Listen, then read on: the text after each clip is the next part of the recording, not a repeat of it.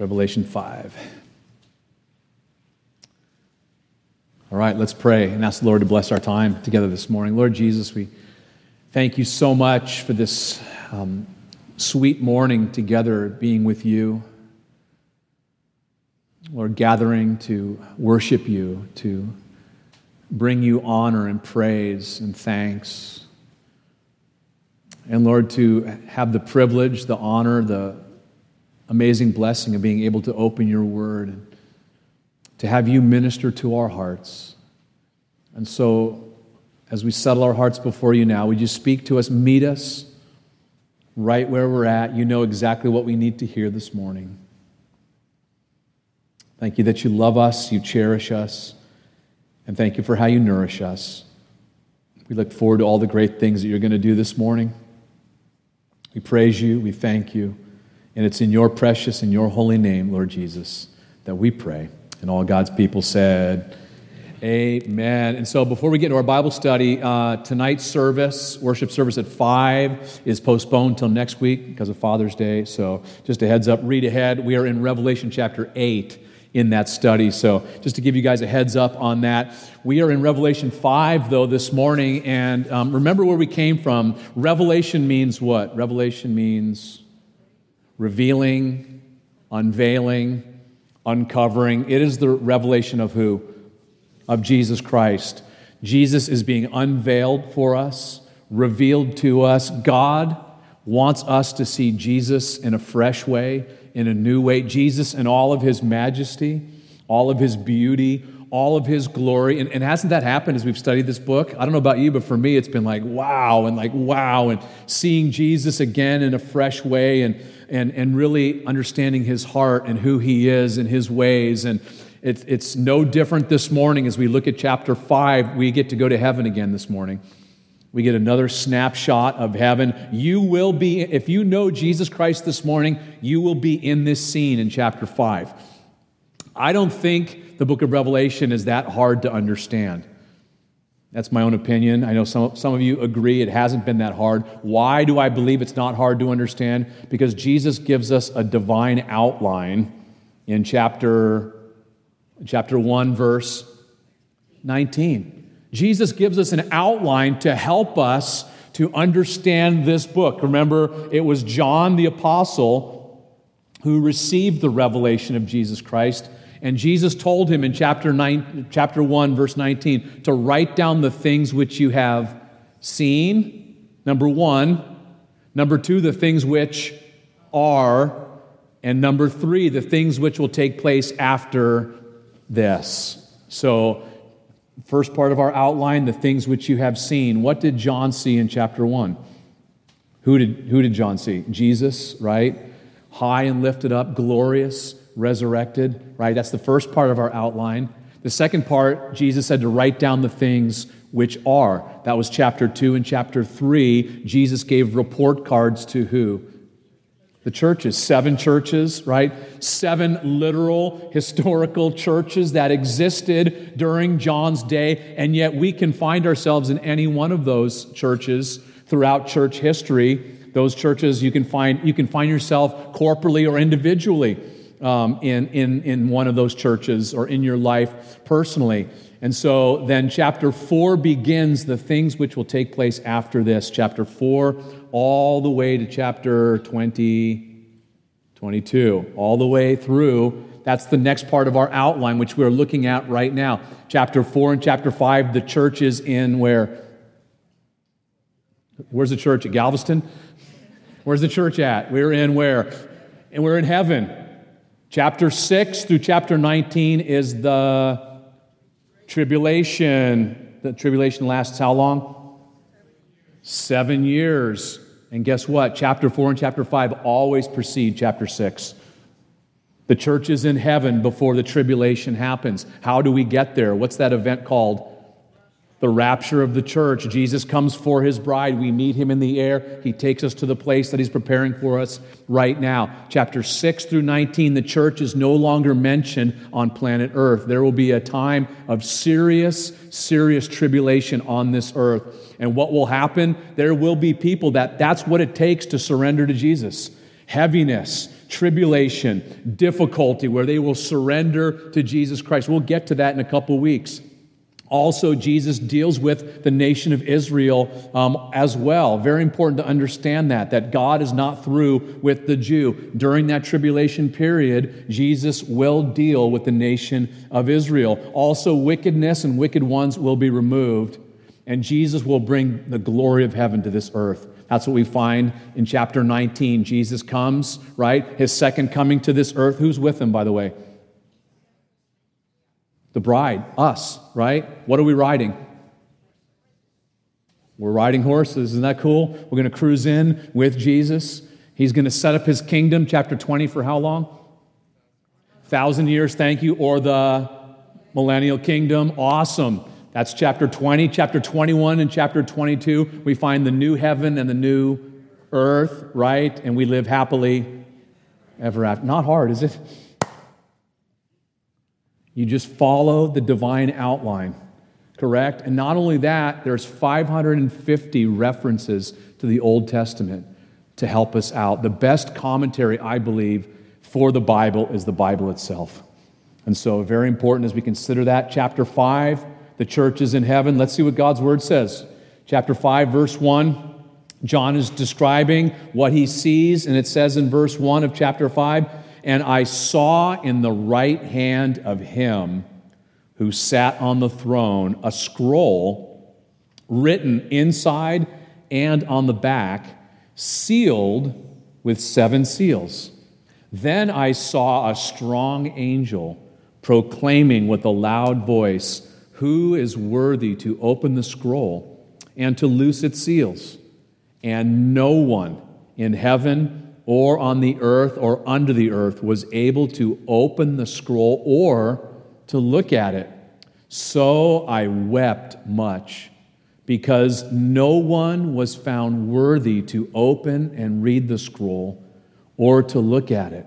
But one of the elders said to me, 'Do not weep. Behold, the Lion of the tribe of Judah, the Root of David, has prevailed to open the scroll and to loose its 7 seals. And I looked, and behold, in the midst of the throne and of the 4 living creatures, and in the midst of the elders, stood a lamb as though it had been slain, having 7 horns and 7 eyes, which are the 7 spirits of God, sent out into all the earth. Then he came and took the scroll out of the right hand of him who sat on the throne.'" So let me draw your attention to verse 1. What does John see? Look what it says. It says there, "I saw in the right hand of him who sat on the throne." We saw this a couple weeks ago, right? John gets this vision of heaven. He gets this supernatural transport into heaven, and he gets to see this amazing scene, what's happening. It was God the Father sitting on the throne. You guys remember how he described him?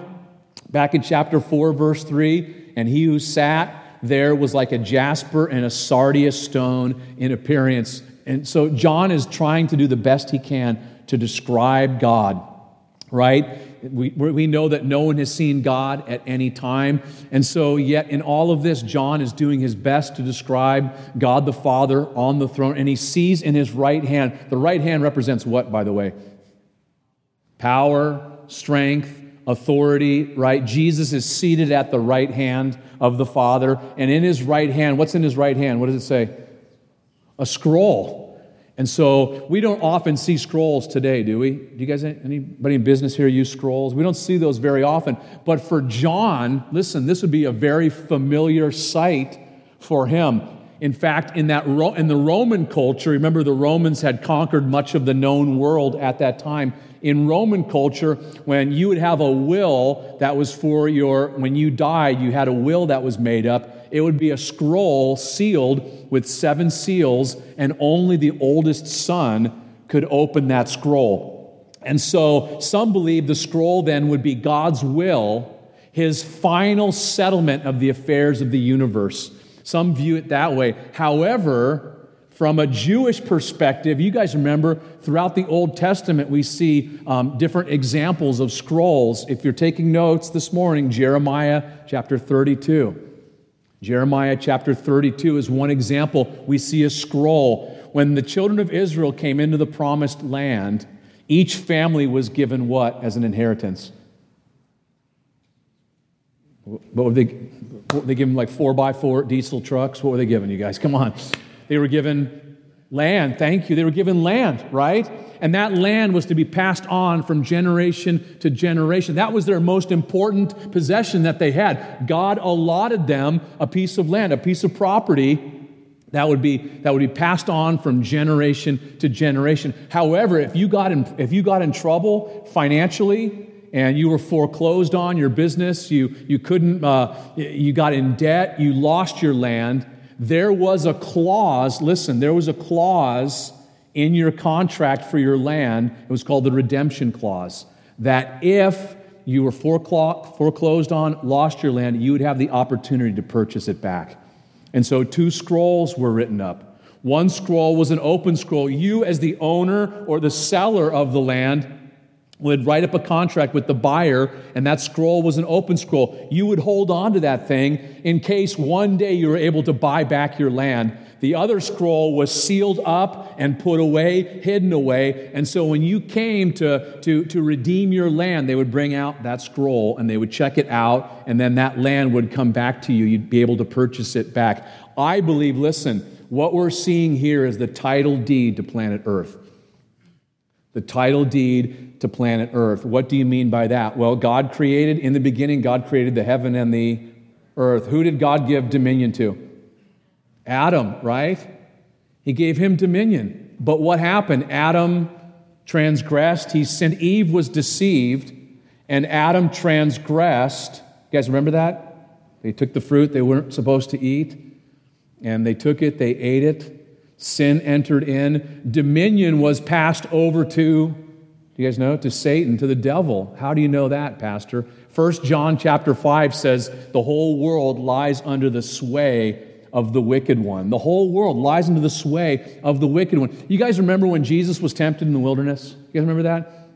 In Matthew's gospel, the third temptation that happened to him, remember, the devil took Jesus up on a high what?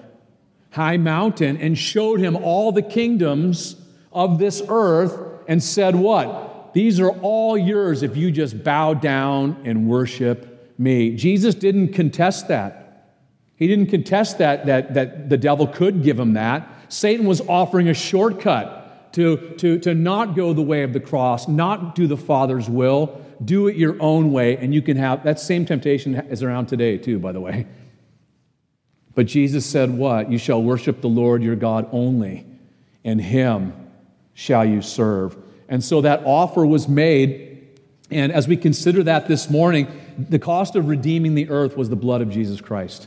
When he gave his life, he paid the price of redemption for the earth. In fact, Jesus talked about 2 parables. Remember the parable of the treasure the man finds in a field? You guys remember that?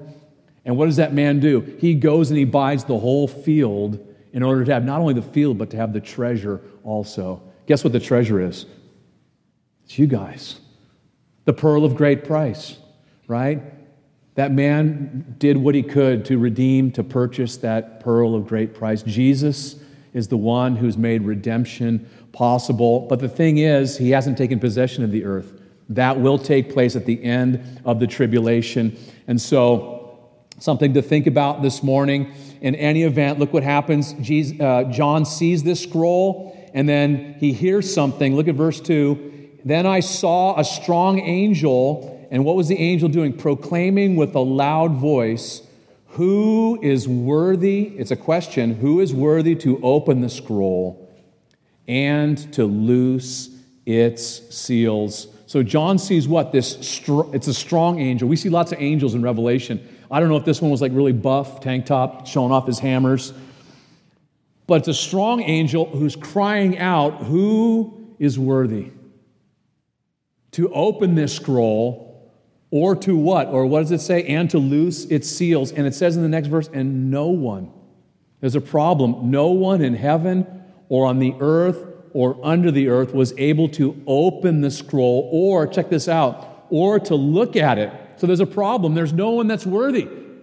In all of the universe, everywhere. No one is able to open it or even look at it. It seems to be a plea. It seems to be a cry. And then John does what? Look at the next verse. John is heartbroken. So I wept much. In other words, it means he was sobbing. He was sobbing convulsively. When's the last time you sobbed convulsively? He is crying. Why? Why was he crying? Because no one was found worthy to open and read the scroll or to look at it. Why is he crying, you guys? Because, listen, planet Earth is going to continue in the condition that it is in unless someone can step in and do what needs to be done. The curse would continue. Listen, this planet is fallen, you guys. This planet is jacked up, isn't it? Is it getting better and better? It's getting worse and worse and worse. And things are going to get much worse. Jesus spoke about those birth pangs ramping up the closer we get to his setting up of his kingdom. And so he's weeping, he's discouraged, but I love this. One of the elders speaks to John, a fellow believer. Remember, the elders are the believers in heaven. That's us. Comes up to John and says, "Do not weep. Stop crying. Behold," behold means check it out, set your gaze upon, look at, put your focus upon, number one, the Lion of the tribe of Judah. Who is that?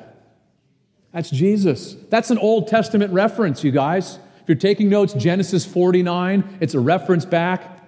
Genesis chapter 49. The Lion of the tribe of Judah. And also the root, what does it say? He's also called the root of David. It speaks of Jesus is the originator. That's what a root is. It's the first part of that plant. He's the originator of the lineage of David. This is so important because the Messiah, the Savior of the world, was to come from the Jewish people. Correct? Isn't that what the Old Testament scriptures teach us? He was to be from the tribe of Judah, from the line of David. But it says here, he's the originator, the root of David. That's so beautiful. He was David's creator. Later, Jesus will say later in Revelation 22 that he is the root and the offspring of David. How can he be both the root and the offspring? Only if he's eternal, right? So important here. And so John is told by this angel or by this elder, hey, stop crying, because the Lion has prevailed, the root has prevailed. What does prevailed mean? It means to conquer.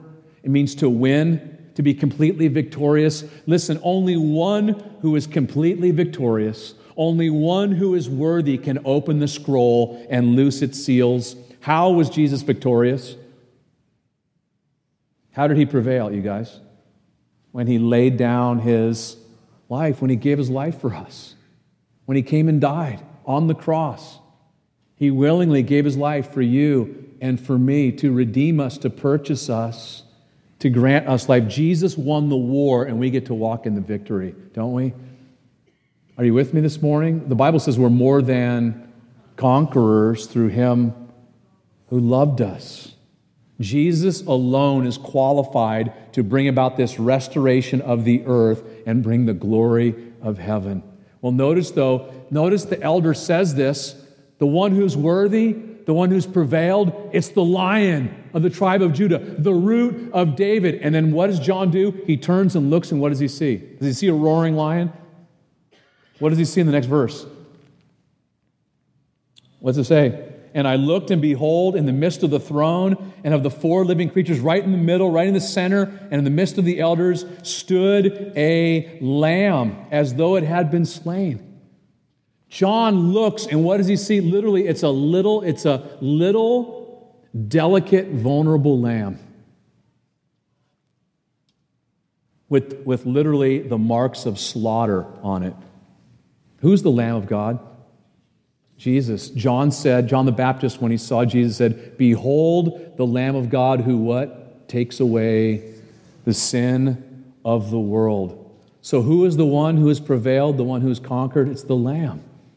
The Lamb of God. Jesus is presented as a lamb because he was the one who has redeemed. There is only one Savior, correct? God alone did the work.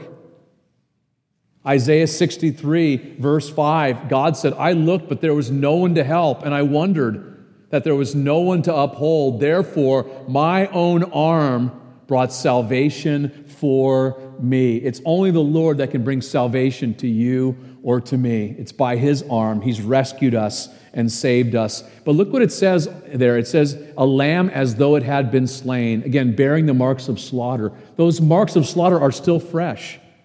Isn't that interesting? Listen, is his sacrifice still fresh to you? What he's done for you? I think for some of us, there's an old Pentecostal saying, it's called gospel hardened. You've become hardened to the gospel. You've become hardened to the cross. In heaven, those marks are still fresh. For all eternity, there'll be times we look at Jesus and see those fresh marks of slaughter that are still on him, reminding us of the price he paid to save you and me. By this we know love, that he gave his life for us. Where is the Lamb? Where is Jesus in this scene? He's right in the center, isn't he? It says he's right in the midst of the elders, of the angels. He's right in the midst, in the middle of it all. He's right at the center. He's right in the center, we learned earlier. He's right in the center of the churches. Jesus said, where two or three or more are gathered in my name, where is he? He's right in the center. Is Jesus in the center of your life this morning? Is he right in the center? What does your life revolve around? Does it revolve around Jesus? That's an amen. Thank you. That's a good job. That is exactly where Jesus should be, right at the center of your life. What do you spend your time thinking about? Doing with your time? Spending your money? What consumes your attention? Do you spend your time serving him? Is Jesus right at the center of your life? Is he number one? Listen, I share with people all the time, if you make Jesus number one, everything's going to work out. Because that's his rightful place, is right at the center of everything. Is he at the center of your life this morning? I think it's interesting, too, it's mentioned here that he has 7 horns. 7 is the number of completion. Horns in the Bible speak of power. It means Jesus has all power. 7, what else? 7 eyes, which are the 7 spirits of God. It means he completely sees. He is completely omniscient. He knows everything that's going on. He sees everything that's going on. And I think there's something here for us also that we can apply in our own lives. We see Jesus, there's humility. He's the Lamb. There's humility. There's gentleness. There's sacrificial love, laying down his life also. That's how he prevailed. It doesn't say as the lion he prevailed, but as the lamb he prevailed. How are you going to prevail? In your marriage? In life? In the things that you do? It's not as a lion overpowering people, strong-arming people. It's with gentleness. It's with humility. It's by being sacrificial in your life, laying down your life. Jesus said to the Apostle Paul, my grace is sufficient for you. My strength is made perfect in your weakness. But so often we try to be the lion, don't we? I'm going to fix this thing with my strength. I'm going to overpower this thing. I can do it, man. Or with our kids. We could be lionesses. Lions or lionesses, right? And it's like the wrath of man does not produce the righteousness of God. Jesus was gentle and lowly in heart. A gentle word turns away wrath, the Bible says. And so we come in broken. That's how we experience his resurrection power, is in brokenness, in humility, in laying down my life. We think if we do that, we're going to get stepped upon and crushed. And the Lord says, no, that's how you will conquer. That's how you're going to experience victory. By his Spirit, doing it Jesus' way. And so we see it's the Lamb is the one who's provided the victory that we walk in. And then notice what happens next with me. It says in verse 7, then he came, speaking of Jesus, the Lamb, and took the scroll out of the right hand of him who sat on the throne. The Son comes and takes the scroll out of the Father's hand. Anybody remember George Foreman? Some of you guys are like, yeah, I got one of those grills, man. Those are killers. Before he started making grills, he was a boxer, like a champ, heavyweight champ, right? There was one fight that he won, and if you watch the old films, if they still have it, he wins this fight, knocks the dude out, and afterwards, everybody's around him. He's surrounded by people. There's microphones, and people are trying to interview him, and around his neck, he's got this towel, to wipe off the sweat, and he's there talking and giving interviews, and all of a sudden, you see this little hand reach up and grab the towel from his neck. You know what he does? He turns to see who's going to take his towel, and it's his little boy. And he went, okay, take it. Because only the Son could take the towel from the Father. And in our scene here, it's only the Son who can take the scroll from our Heavenly Father. He's the only one, no one else. He is worthy. And so this taking of the scroll, this is such an important, this is like a monumental thing that happens after the taking of this scroll. First of all, look what happens with me in the next few verses. Because chapter 6 all the way through 19, we're going to see everything has to do with this scroll, the opening of this scroll. So it's Jesus takes the scroll, he's got it, and it kicks off some worship. Check this out. Look at where are we at? Verse 8. Verse 8, it says, now when he had taken the scroll, the four living creatures and the 24 elders fell down before the Lamb, each having a harp and golden bowls full of incense, which are the prayers of the saints. So notice this, it's a cue. So listen, you're going to be in this scene. If you're a Christian this morning, you're born again, you're trusting in Jesus, you will be in this scene, and we're going to sing a song. There's a song that's going to be sung in just a moment. You need to know this song. Because when you get to heaven, you will be singing it, and if you don't know the words, don't say you went to Calvary Chapel, West Houston. Say you went to Calvary Galveston. That's where I was from. That's where I went. Because you need to know, this is a cue. When you see the scroll taken by Jesus from the Father, it's a cue for us. We bow down before the Lord, right? We fall down before Him, each of us having a harp. Isn't that interesting? Later, they're called the harps of God. We're going to be playing harps in heaven. I think they're going to have distortion and metal, maybe. But simply, worship in heaven is accompanied by music and instruments. One of our ladies in our church talked to me after church, and she said she plays the harp. And the husband and wife showed me a picture. This thing is like ginormous. It's 70 pounds. And I'm like, I don't know if it's going to be, I think they're going to be a little smaller, personally. That's my own opinion. It's tough to haul around 70 pounds. We'll have new bodies, though, won't we? And so I think it represents praise, though. And then what else do we have? Golden bowls full of incense, which are the prayers of the saints. And throughout the Scriptures, we see this connection between prayer and incense, don't we? Correct? We see this connection between prayer and incense. Incense represents prayer. Incense rises. Anybody here like incense? Does anybody here burn incense in their house? Nobody? You got any old hippies here? I burn incense in my house. I love it. It smells awesome. It fills the room. It sticks to your clothes. Smells great.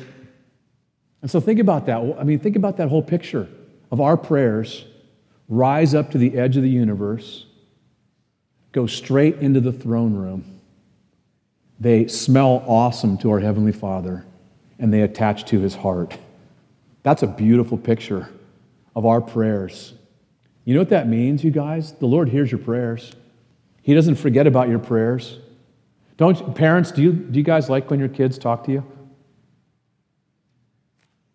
Sort of. I love it. I love hearing their little voices, spending time with them. You guys pray? This is a picture of prayer, the incense that rises. He knows your prayers. He hears your prayers. Isn't that beautiful? He hears your prayers. He doesn't forget what you've prayed. There's a picture of this in Luke chapter 1. You guys remember Zacharias and Elizabeth?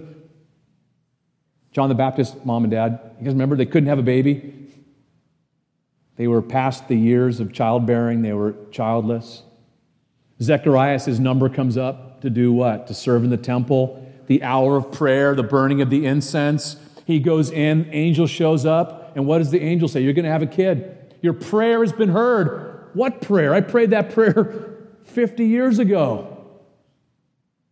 We begged and pleaded with God that we would have a child, that we could, that this stigma would be removed from us. There's something wrong with us. We can't have a kid, that would be removed from us, and yet God heard their prayers. Listen, God hears your prayers this morning. I'm going to go on a bunny trail this morning about our prayers.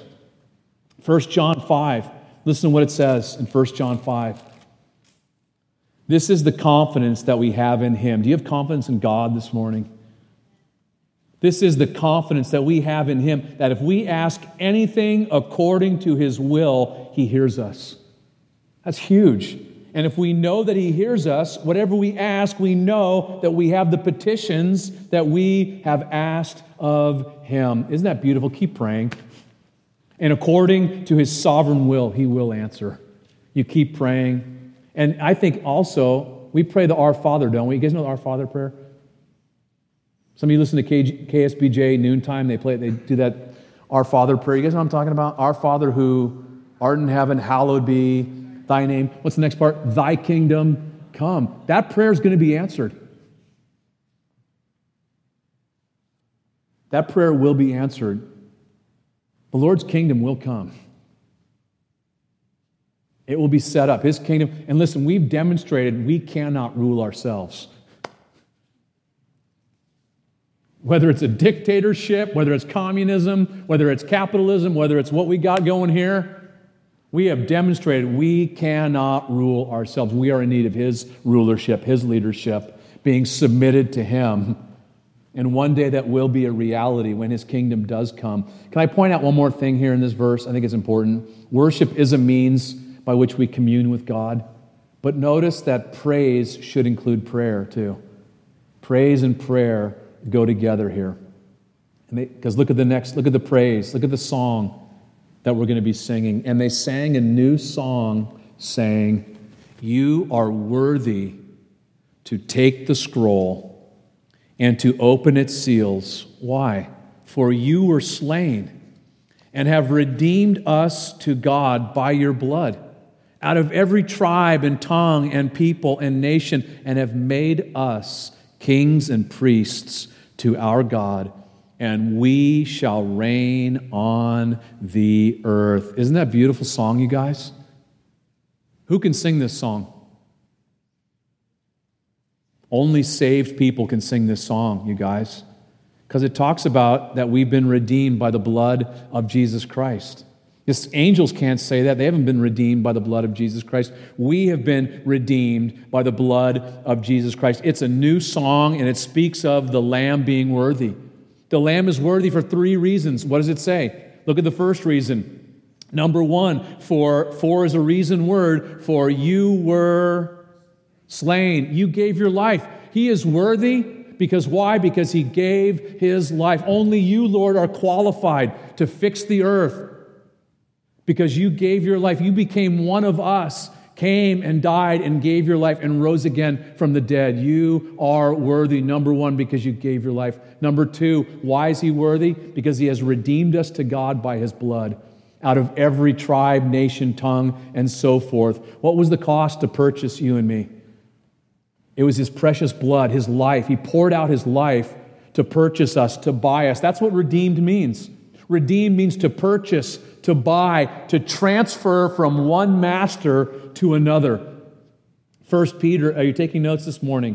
1 Peter chapter 1, Peter writes in verse 18, he said, "Knowing that you were not redeemed with corruptible things, like silver or gold, from your aimless conduct received by tradition from your fathers, but with the precious blood of Christ, as of a lamb without blemish and without spot." Are you taking notes this morning? Colossians 1, verse 13 and 14. He, speaking of Jesus, We've been delivered. He has delivered us from the power of darkness and conveyed us or transferred us into the kingdom of the Son of His love, in whom we have redemption through His blood, the forgiveness of sins. Are you grateful for that?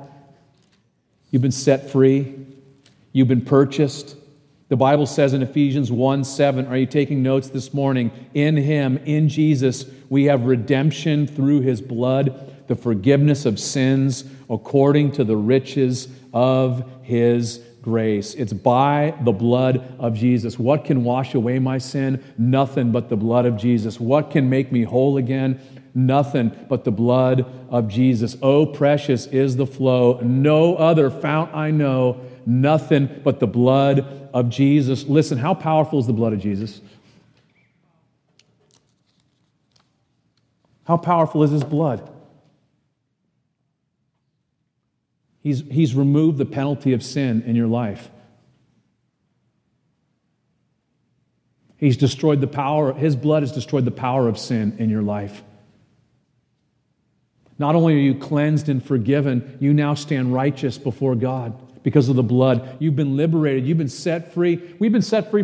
His power, the power of His blood, He's able to set us free from every prison, every addiction, to bring healing and help to our lives that are so jacked up and messed up. It's only by His blood, because of what He has done.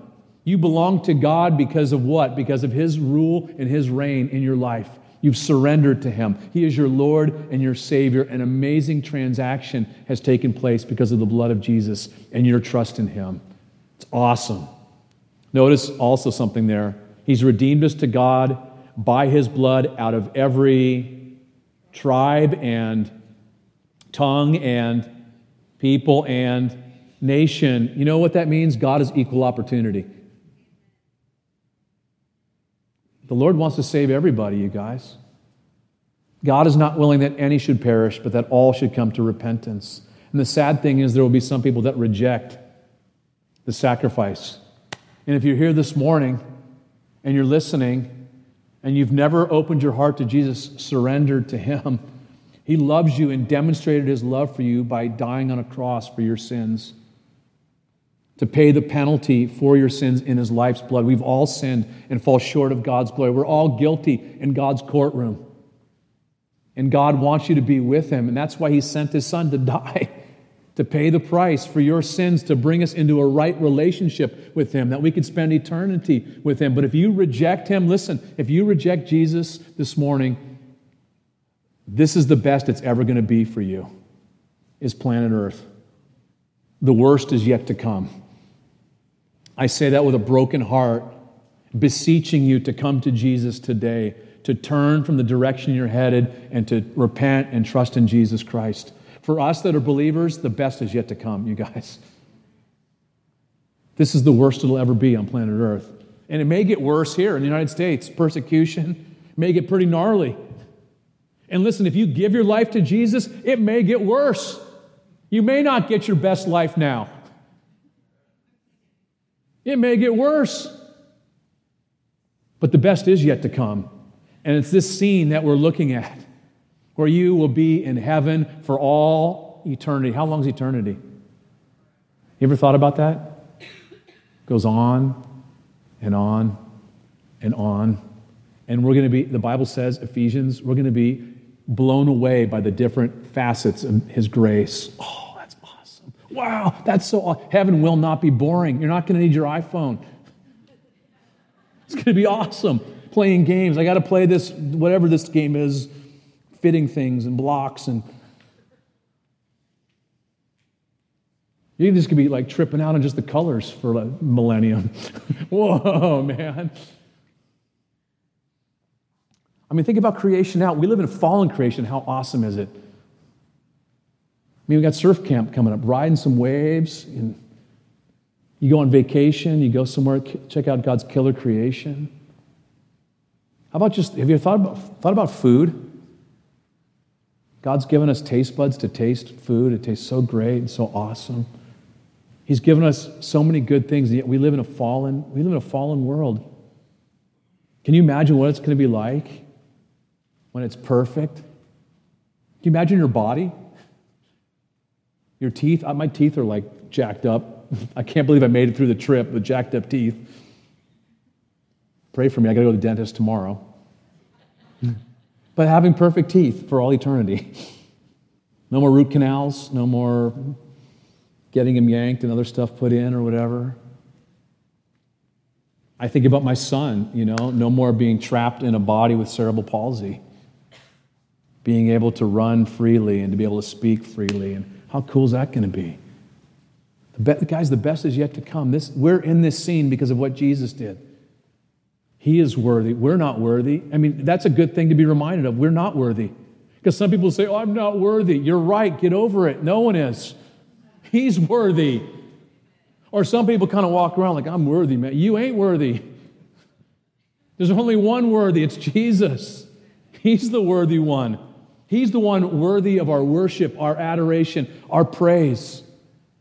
And not only that, he's worthy because he's made us what? Look what it says. And he's made us kings and priests to our God.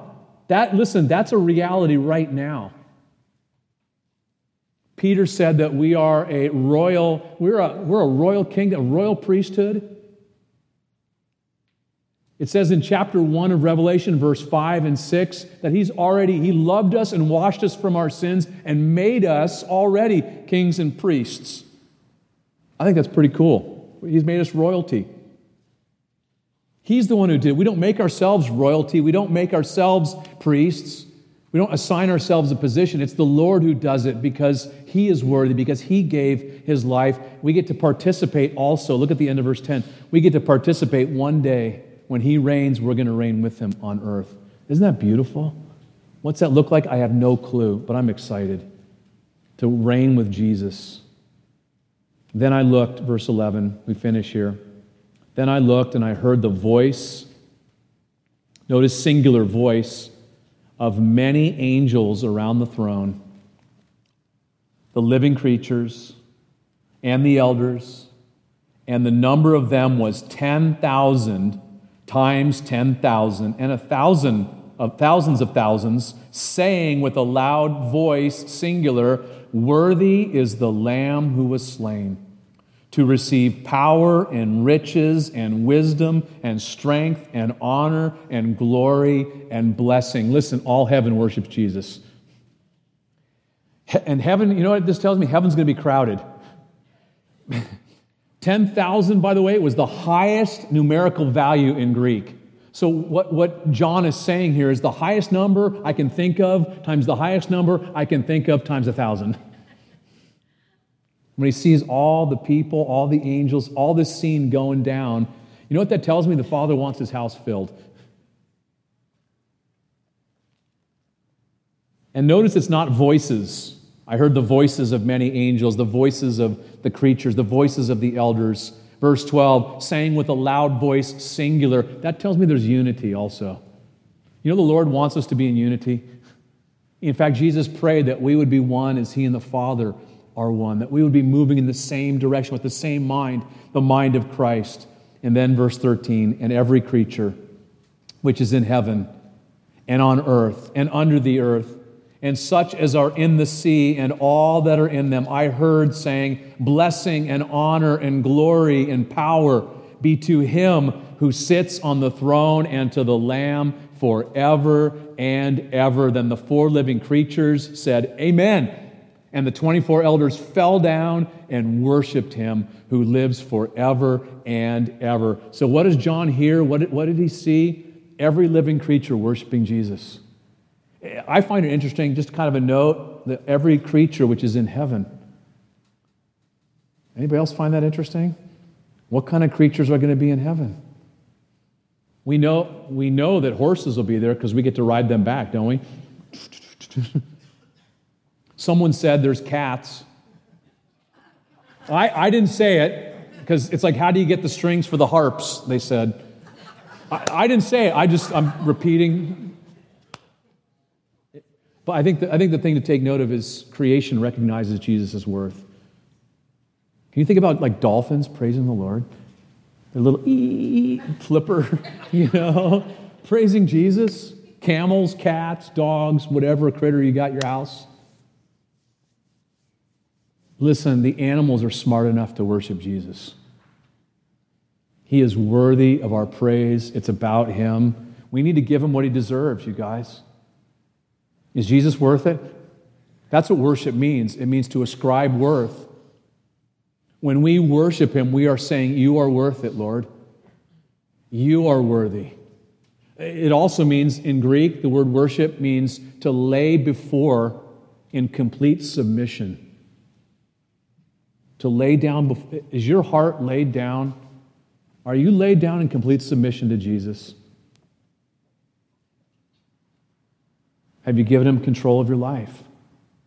Are you still holding on? Are you truly worshiping him in spirit and in truth? If that's the case, then my life is bowed down to him in submission to his word, to his will. That's true worship, you guys. That's what the Father's looking for. For those that will worship him, they must worship him in spirit and in truth. It also means adoration. Do you adore Jesus still? Again, is it still fresh to you what he's done, the sacrifice he's made to purchase you, to buy you, to convey you out of the kingdom of darkness into his kingdom of his love? Is it still fresh to you? Have you become hardened or disenchanted or kind of like, oh, blah, blah, blah? Or are you still excited in adoration of Jesus? Listen, Jesus is worthy to be worshiped today. He is worthy to be worshiped because of who he is. Oh, it's great to worship him when things are going good, isn't it? Got a fat bank account, your bank account's full, tummy's full, belly's full. Yeah, praise the Lord. Worship you, Lord. Listen, he's worthy to be worshiped when you're walking through the valley of shadow of death. No matter what you're going through, no matter where you are this morning, he is worthy. Not because of our circumstances, not because of our worth, but because of his worth. He is worthy to be bowed down, to be submitted to adore, to give him our all, you guys. And I understand there's times when it's difficult to worship. You come in here, you're struggling. Maybe it's a sickness. Maybe it's a wayward child. Maybe it's a marriage that's jacked up. Maybe you've lost your job. Maybe you've lost hope. And you know what happens, though? When you choose to worship, you come in to sing praise to the Lord. You say, I'm going to do it. I will let it rip for the Lord because he's worthy of it. You know what happens? He pours it right back into your heart, doesn't he? He pours it right. Peace and hope and clarity and order and understanding. He lifts the burden. He helps you with the fear. And what does he do? He pours it right back into your life. He brings his comfort into your heart. And you choose not to. You choose to not worship. Guess what? You're missing out. You're missing out on God's best for your life. To praise him, to thank him, to adore him. Because he is worthy all the time, when things are good and bad and everywhere in between. Don't wait until heaven. Let's worship him now. Amen. In Jesus' name. Lord, thank you so much. Lord, we love to sit in your presence and give you praise and thanks, to give to you what is due to you, to stand in your presence and thank you and worship you.